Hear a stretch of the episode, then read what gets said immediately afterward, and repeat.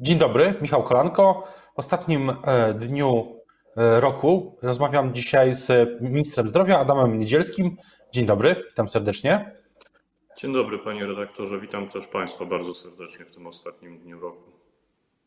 Tak, ostatni, ostatni dzień roku bardzo trudnego e, i pytanie też, bo wiemy, że dzisiaj o 10.30 jak zwykle Ministerstwo Zdrowia poda kolejne informacje o zachorowaniach i niestety też kolejne y, tragiczne informacje o liczbie zgonów. Ona jest bardzo wysoka w ostatnich dniach. Ta śmiertelność wynosi wskaźnik, o ile dobrze pamiętam, prawie ponad 2%. Tak podaje portal y, Our World in Data. I pytanie, jak pan ocenia to, czy jak, y, z czego ta wysoka śmiertelność pana zdaniem wynika? Co się, co się dzieje?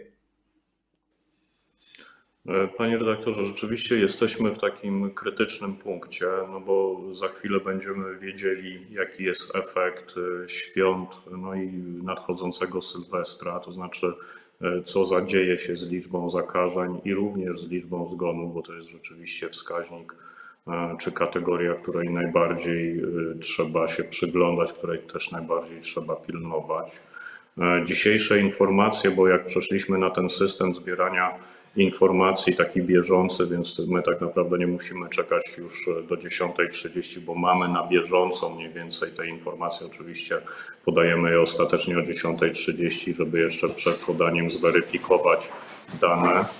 I y, dzisiejsze dane będą prawdopodobnie w bardzo dużym stopniu powieleniem tego, co było wczoraj, czyli mniej więcej 13 tysięcy zachorowań, co pokazuje, że jednak y, troszeczkę do góry przesunęła się ta średnia, no bo tak jak mówię, za ostatnie dwa dni to będzie 13 tysięcy, a jednak byliśmy w tym okresie przedświątecznym, bo święta oczywiście nie są reprezentatywne, na poziomie mniej więcej 10 tysięcy, więc widzimy niestety tutaj przyspieszenie. Jeżeli chodzi o liczbę zgonów, to ona akurat w ostatnich tygodniach bardzo systematycznie maleje bo w tygodniu ostatnim mieliśmy średnio 250 zgonów e, dziennie, bo też e, uważam, że tutaj trzeba patrzeć w takich e, skumulowanych liczbach tygodniowych, bo jak się odnosi pojedynczy dzień, to ta fluktuacja jest na tyle duża, bo przypomnę, że tydzień temu nie tydzień temu, tylko jak wychodziliśmy ze świąt, czyli w poniedziałek, ta liczba zgonów wynosiła raptem 29, a w środę już było to 560, więc widać, że te wahania są szalenie duże, szalenie duże. Bardzo wysoka, bardzo wysoka liczba i czy spoglądając też na ten rok, czy, jakby, czy, czy uważa Pan, że zrobiono wszystko, że Pan zrobił wszystko, żeby ta liczba była niższa, zwłaszcza przed drugą falą epidemii? To, że tutaj to myślę, że nie chodzi o taką filozoficzną dyskusję, czy można było lepiej, bo zawsze można było lepiej. Nie ma, nie ma takiej sytuacji, nie ma takiej możliwości, żeby nie można było zrobić e, więcej. Myślę jednak, że e, przygotowując się w lato, szczególnie w zakresie zakupów sprzętowych, e, zrobione zostało dużo.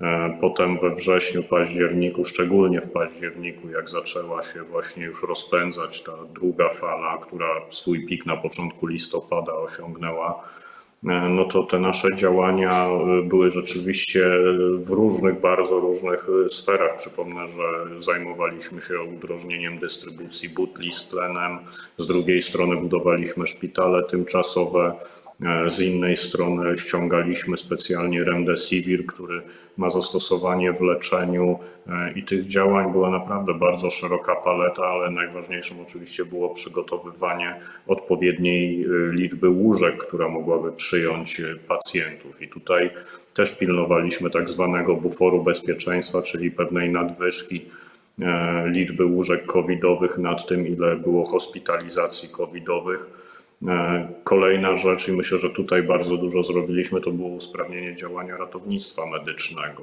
gdzie wdrożyliśmy taki specjalny system informujący o e, łóżkach wolnych w skali całego kraju we wszystkich właśnie szpitalach covidowych. Przypomnę, że jak się okazało, że jakość tych danych nie jest wiarygodna i karetki nadal stały oczekując przed szpitalem, to wprowadziliśmy wojsko do E, administracji szpitalnej, żeby w obiektywny sposób przekazywało te informacje i robiło to przede wszystkim z większą częstotliwością. Pytam o to, bo to, moim zdaniem to nie tylko są właśnie mm, analizy, rozważania, ale też trzecia fala epidemii, o której Pan wielokrotnie mówił, też może, może się zbliżać i stąd, stąd jest właśnie to pytanie, bo e, można jeszcze zmienić tą przyszłość, która jest w 2021 roku. Na przykład, nie wiem, czy, czy nie ma Pan poczucia, że danych, że pacjenci po prostu za późno są diagnozowani, za późno trafiają do szpitali? Taki był najważniejszy wniosek e, z naszej dyskusji z Radą Medyczną przy panu premierze, ale nie tylko z Radą Medyczną, z konsultantami krajowymi, że ten moment, w którym pacjenci trafiają do szpitala, ma bardzo duże znaczenie, bo wtedy skuteczność terapii stosowanych ma e, no, o, wiele, o wiele większą efektywność. I, I, najgorzej, najgorszą sytuacją jest, kiedy pacjent trafia w takim ogólnym złym stanie niedotlenienia, czyli z bardzo niskim poziomem saturacji, bo wtedy praktycznie prosto trafia pod respirator, gdzie już podawanie remdesiviru czy stosowanie innych terapii klinicznych jest bardzo, bardzo ma niską skuteczność. Więc rzeczywiście kluczowym momentem jest to, żeby pacjent trafiał w odpowiednim E, w odpowiedniej chwili. No i dlatego stąd się wziął w ogóle pomysł na ten e, program domowej opieki medycznej, czyli pulsoksymetrów, które pomagają monitorować saturację po to właśnie, żeby w odpowiednim momencie pacjent e, poszedł do szpitala, mówiąc kolokwialnie. I ciekawostka, czy, czy, czy może problem z rozwojem tego programu polega na tym, panie redaktorze, że my rzeczywiście wysyłamy, czy wysłaliśmy już blisko 70 tysięcy e, tych pulsoksymetrów E, one są dostarczane przez Pocztę Polską, ale niestety część ludzi odmawia, a nawet jak one są przyjmowane, to w tej chwili mamy 12 tysięcy osób tylko, można powiedzieć, które wysyłają swoje pomiary, a istotą jest ten pomiar, bo wtedy lekarze czy konsultanci, którzy pracują w takim centrum monitoringu, bo to się przesyła zdalnie te informacje, E, mogą podejmować kroki, dzwonią w przypadku pogorszenia wyniku, ale też były sytuacje i to już było ich ponad 90, przynajmniej tam mniej więcej tydzień temu, bo sprawdzałem wtedy dokładne dane dotyczące interwencji właśnie załóg ratownictwa medycznego e, w, i, i, i, ci ludzie trafiali do szpitala i to były uratowane osoby, bo trafiały do tego szpitala w momencie pogorszenia, a nie po tym momencie pogorszenia. I, i, szczerze mówiąc, tutaj e, bardzo jest ważna też taka współodpowiedzialność pacjenta za to, żeby właśnie też pilnować tego momentu, w którym się trafi do szpitala. No tak, ale też e, wiele osób może po prostu mieć e, obawy przed pójściem do szpitala. Na przykład są też raporty, raporty NIK-u, pamiętam niedawno, że w ogóle liczba zachorowań, zakażeń w szpitalach na takie choroby jak sepsa jest bardzo duża i ludzie mogą się po prostu obawiać, myśląc, że, że właśnie takich, e, takich rzeczy. No, y, oczywiście ma pan redaktor rację, zresztą myślę, że jak rozmawiamy sobie dzisiaj i też patrzymy na pewne podsumowanie e, po prostu roku 2021, to ten rok był wypełniony różnymi obawami, lękami, mieliśmy dużo znaków zapytania E, I ten rok, myślę, nauczył e, mnie, na, na przykład mnie, ale myślę, że też dużo osób, które podejmują decyzje, że decyzje trzeba podejmować w oparciu o ważenie ryzyk. Oczywiście, że jest ryzyko zakażenia, ja nie będę tutaj zaprzeczał, ale o wiele większym ryzykiem jest e, pozostawanie w domu bez pomocy lekarskiej, szczególnie kiedy te obiektywne parametry jak saturacja czy inne po prostu wskaźniki E, życiowe się pogarszają. Także ten rok na pewno uczy, że trzeba bardzo dobrze i, i dogłębnie kalkulować ryzyko, a nie po prostu e, odrzucać, bo jest jakieś zagrożenie. Trzeba patrzeć, czy odrzucenie pewnego rozwiązania nie powoduje jeszcze większych ryzyk.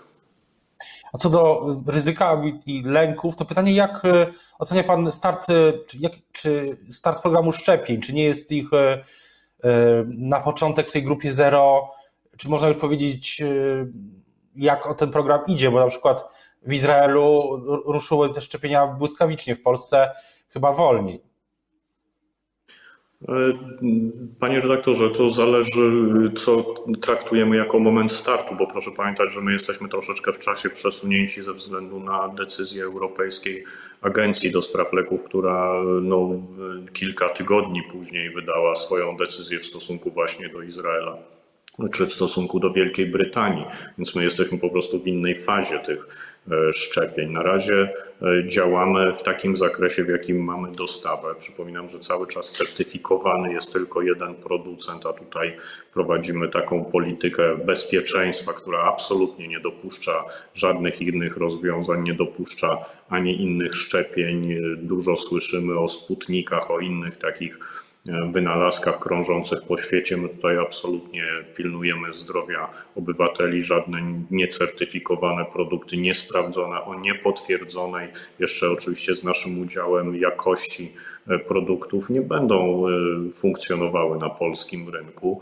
E, mamy dostawy Pfizera w tej chwili tylko i wyłącznie. Jesteśmy w poniedziałek po pierwszej dużej dostawie, bo wcześniej to było tylko 10 tysięcy. W poniedziałek przyszło 300 tysięcy. Mam nadzieję, że następny poniedziałek, wtorek będzie powielenie tej liczby. A ma Pan już dane, ile osób się w Polsce zaszczepiło? Mm, na piątek, tak, to czwartek, jest... 31 grudnia? E, tak, tak, mamy dzisiaj poranne, e, to jest 36,3 tysiące już, e, więc widać też bardzo dużą progresję z dnia na dzień, bo tego pierwszego dnia to było niecałe 2 tysiące, potem mieliśmy 7 tysięcy, a teraz już dziennie przekroczyliśmy ten poziom 10 tysięcy, więc e, suma summarum widać, że to się bardzo dobrze rozwija. E, panie redaktorze, my też się oczywiście uczymy, jest logistyka, proszę pamiętać, że są specjalne warunki przechowywania. E, te duże paczki, które przychodzą bezpośrednio z fabryki, trzeba podzielić i tutaj naprawdę ogromną pracę wykonuje Agencja Rezerw Materiałowych, która opiekuje się łańcuchem logistycznym i, i, generalnie na razie nie zaliczamy wpadek takich, jak na przykład pojawiały się w Niemczech, o, o których zresztą prasa pisała. A, a, też co do szczepień, to y, w przyszłym roku w styczniu, połowie stycznia ma, ma ruszyć kolejna grupa, grupa pierwsza. Tam są też nauczyciele. I czytałem e, wiele zapowiedzi, tekstów, artykułów, które zwraca się uwagę, że nauczyciele się mm, obawiają właśnie tego, jak to będzie przebiegało, jaki będzie ten, ten, ten system. Czy, czy, czy wiadomo dokładnie, kto będzie, kto będzie szczepił, czy to będą właśnie takie mm, instytucjonalne szczepienia, czy każdy nauczyciel będzie to robił indywidualnie? E, panie redaktorze, na razie, e, na razie jednak dominującym modelem w sensie tego szczepienia masowego e, obywateli ma być ten system, w którym zgłaszam się, to znaczy zapisuję się przez infolinię, czy tam internet, czy w swojej pobliskiej przychodni na konkretną datę, na konkretne szczepienie I, i, I, dzięki temu jakby jest umówiona wizyta, więc są roczniki, są grupy zawodowe. My będziemy wszystkie listy tych e, osób e, kompletowali wystawiali tak zwane e-skierowanie, żeby każda osoba miała pewną formę upoważnienia, ale to jest dokument elektroniczny i tak naprawdę obywatele nie muszą o nim wiedzieć, muszą tylko wiedzieć, że są w danej grupie i teraz jest E, ich kolej i na tej podstawie po prostu e, trzeba się skontaktować, bądź telefonicznie, tak jak powiedziałem, bądź formularze internetowe, bądź e, tradycyjna wizyta w przychodni i po prostu się zapisać na tą wizytę. Jeżeli okaże się, że zespół szczepienny, który obsługuje dany podmiot, bo, bo, są po prostu takie dedykowane zespoły. Będzie chciał obsłużyć nauczycieli w jednym miejscu w szkole, czyli na przykład zrobić to E, grupowo, to też jest możliwe do zorganizowania e, i, i, i tutaj nie ma przeszkód. Więc tak naprawdę model będzie dostosowany do tego, żeby być jak najwięcej efektywny w sensie e, jak największej liczby zaszczepionych osób. A czy zarówno program szczepień, jak i program testów do nauczycieli klas 1-3 oznacza, że na początek to dzieci ze szkół, do szkół właśnie w klasach 1-3 wrócą? No i pytanie, jeśli, jeśli tak, to kiedy? E, panie redaktorze, tutaj e, ja zawsze byłem zwolennikiem, żeby z dużym wyprzedzeniem te wszystkie plany komunikować, ale niestety tutaj nie mam dobrej odpowiedzi, bo tak jak powiedziałem, będziemy czekali na to, jaki jest epidemiczny efekt świąt i Sylwestra, co będziemy wiedzieli pewnie w okolicach e, początku stycznia, no bo nie, nie, nie będę wymieniał tu konkretnej daty. Już teraz widzimy, że te 13 tysięcy jest trochę wyższą liczbą niż mieliśmy e, w analogicznych okresach wcześniej, e, bo tam średnia się układała poniżej raczej 10 tysięcy, mówię o średnich tygodniowych, więc e, tutaj widać, że jesteśmy troszeczkę wyżej, ale generalnie plan jest taki, że jeżeli sytuacja nie pogorszy się w sposób zdecydowany i będziemy oscylowali gdzieś w okolicach właśnie tych 10 tysięcy zakażeń. Najlepiej oczywiście, żeby to było mniej. Mam nadzieję, że jednak e, oprócz krzykaczy, którzy próbują e, jakby szarpać się na poziomie logiki z różnymi z różnymi obostrzeniami, które wprowadzamy, to jednak e, ich celem i, i, głównym, e, główną ideą, która przyświeca, jest ochrona życia i zdrowia ludzkiego i jednak to poczucie odpowiedzialności weźmie okay, górę i, i suma summarum będziemy mieli mniej tych zachorowań niż więcej. Ale wracając do, mówi Pan, że sytuacja jest trochę gorsza niż, tak jak zrozumiałem, że sytuacja, ta liczba jest trochę większa niż się Państwo spodziewali, ale jeśli to wszystko pójdzie tak, jak e, Państwo myślą, to nie wiem, czy to jest pierwszy kwartał na przykład, już częściowe też odmrażanie gospodarki połączone z, z kolejnymi szczepieniami, to to jest w ogóle, e, wchodzi, wchodzi w grę? Znaczy, ja, ja, ta, ta poprzednia moja wypowiedź dotyczyła okresu nawet do 18 stycznia, czyli wtedy, kiedy kończą się ferie. Ja po prostu mam nadzieję, że warunki epidemiczne będą takie, żebyśmy co najmniej mogli pozwolić właśnie tym dzieciom e, z klas 1-3 wrócić do szkoły, bo wszyscy wiemy, jak jesteśmy już zmęczeni i dzieci, i rodzice również, e, żeby te dzieci jednak wróciły do szkoły.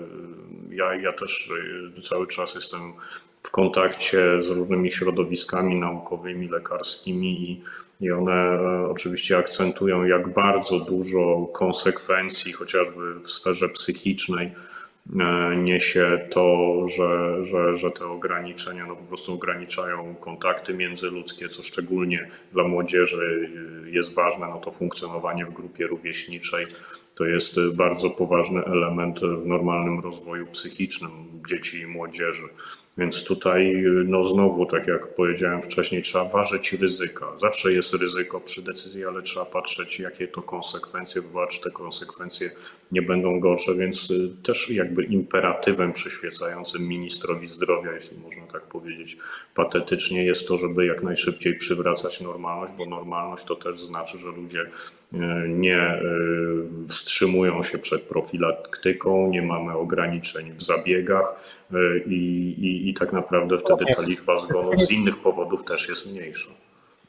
Ale właśnie na koniec też pytanie o ten program e, zdrowie, zdrowotny, odbudowy systemu, e, który Pan zapowiedział, czy też e, w przyszłym roku jest już taki moment, widzi Pan moment, kiedy to będzie, kiedy ten plan zostanie w pełni mm, ogłoszony?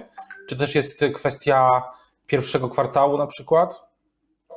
E, panie redaktorze, właśnie najgorszym skutkiem pandemii, oprócz zgonów, z którymi mamy do czynienia, to jest e, oczywiście odkładanie różnych spraw, które mieliśmy do załatwienia i nie możemy ich załatwić. I ten plan odbudowy, ale my mamy o wiele więcej tutaj zdefiniowanych takich strategicznych projektów, chociażby restrukturyzacja całego szpitalnictwa wyeksponowanie jakości, czyli płacenie za jakość leczenia i nie tylko tą jakość kliniczną, ale też jakość obsługi pacjenta, obsługi podkreślam. To są rzeczy, które mamy przygotowane i czekamy, aż się ta e, pandemia, nie używając epitetów, e, skończy po prostu. I mam nadzieję, że drugi kwartał, początek drugiego kwartału to będzie ten moment, kiedy będzie można już e, w taki odważniejszy sposób zająć się normalnymi rzeczami i wtedy też ten plan odbudowy zdrowia Polaków będziemy chcieli wdrażać, ale też wiele i powiedziałbym cały duży katalog e, nowych działań, bo sektor zdrowia oczywiście przeszedł wielką próbę i przechodzi wielką próbę, ale e, ta próba też pokazuje, że on wymaga generalnej reformy. To jest plan na przyszły rok, ale zaczęliśmy od podsumowania i takiej ogólnej oceny sytuacji. Jaki jest Pana główny wniosek z, z tego wszystkiego, co się wydarzyło w tym, w, tej, w tym roku, zwłaszcza od chwili, gdy jest Pan szefem resortu, resortu zdrowia? Czy na przykład, jednak będę do tego wracał, czy, czy jest jakaś jedna rzecz, której Pan najbardziej żałuje, która mogłaby sprawić, że te, że te liczby, to nie są liczby, tak, to nie są statystyki, za każdą, każdą informacją to jest tragedia ludzka, rodzin, dzieci, którzy, to jest tragedia wszystkich bliskich. Czy, czy jest jakaś rzecz, która właśnie od sierpnia do dzisiaj jest jakiś, jakaś sprawa, którą najbardziej pan żałuje, że czegoś pan, że czegoś się nie udało zrobić jako całemu rządowi? Może właśnie wysyłanie tych pulsoksymetrów albo większe zachęty do tego, żeby jednak nie unikać i testów, i e, szpitali. Jest coś, z czym pan po prostu, e, co panu nie, co panu nie daje spokoju? Panie redaktorze, być może rzeczywiście wysłanie na takim poziomie technicznym, rozpoczęcie tego programu opieki y, domowej, medycznej, czyli wysyłanie pulsoksymetrów wcześniej też byłoby lepszym rozwiązaniem, ale przyznam panu, że patrząc właśnie na różne takie rzeczy, to moja główna refleksja i, i, i taka takie, powiedziałbym, e, pożałowanie dotyczy pewnego poziomu braku zaufania społecznego. My, my przestaliśmy trochę myśleć o takich metaprzyczynach różnych problemów, a mm, patrzę sobie na kapitał społeczny, jaki jest w Polsce, ten poziom zaufania do władzy, ale nie tylko do władzy, do ludzi i widzę bardzo wiele przejawów e, tego braku kapitału społecznego właśnie bezpośrednio w walce z pandemią, paradoksalnie to nie chodzi o leki, a chodzi o pewne zaufanie. No bo stosunek do obostrzeń to wszyscy znamy.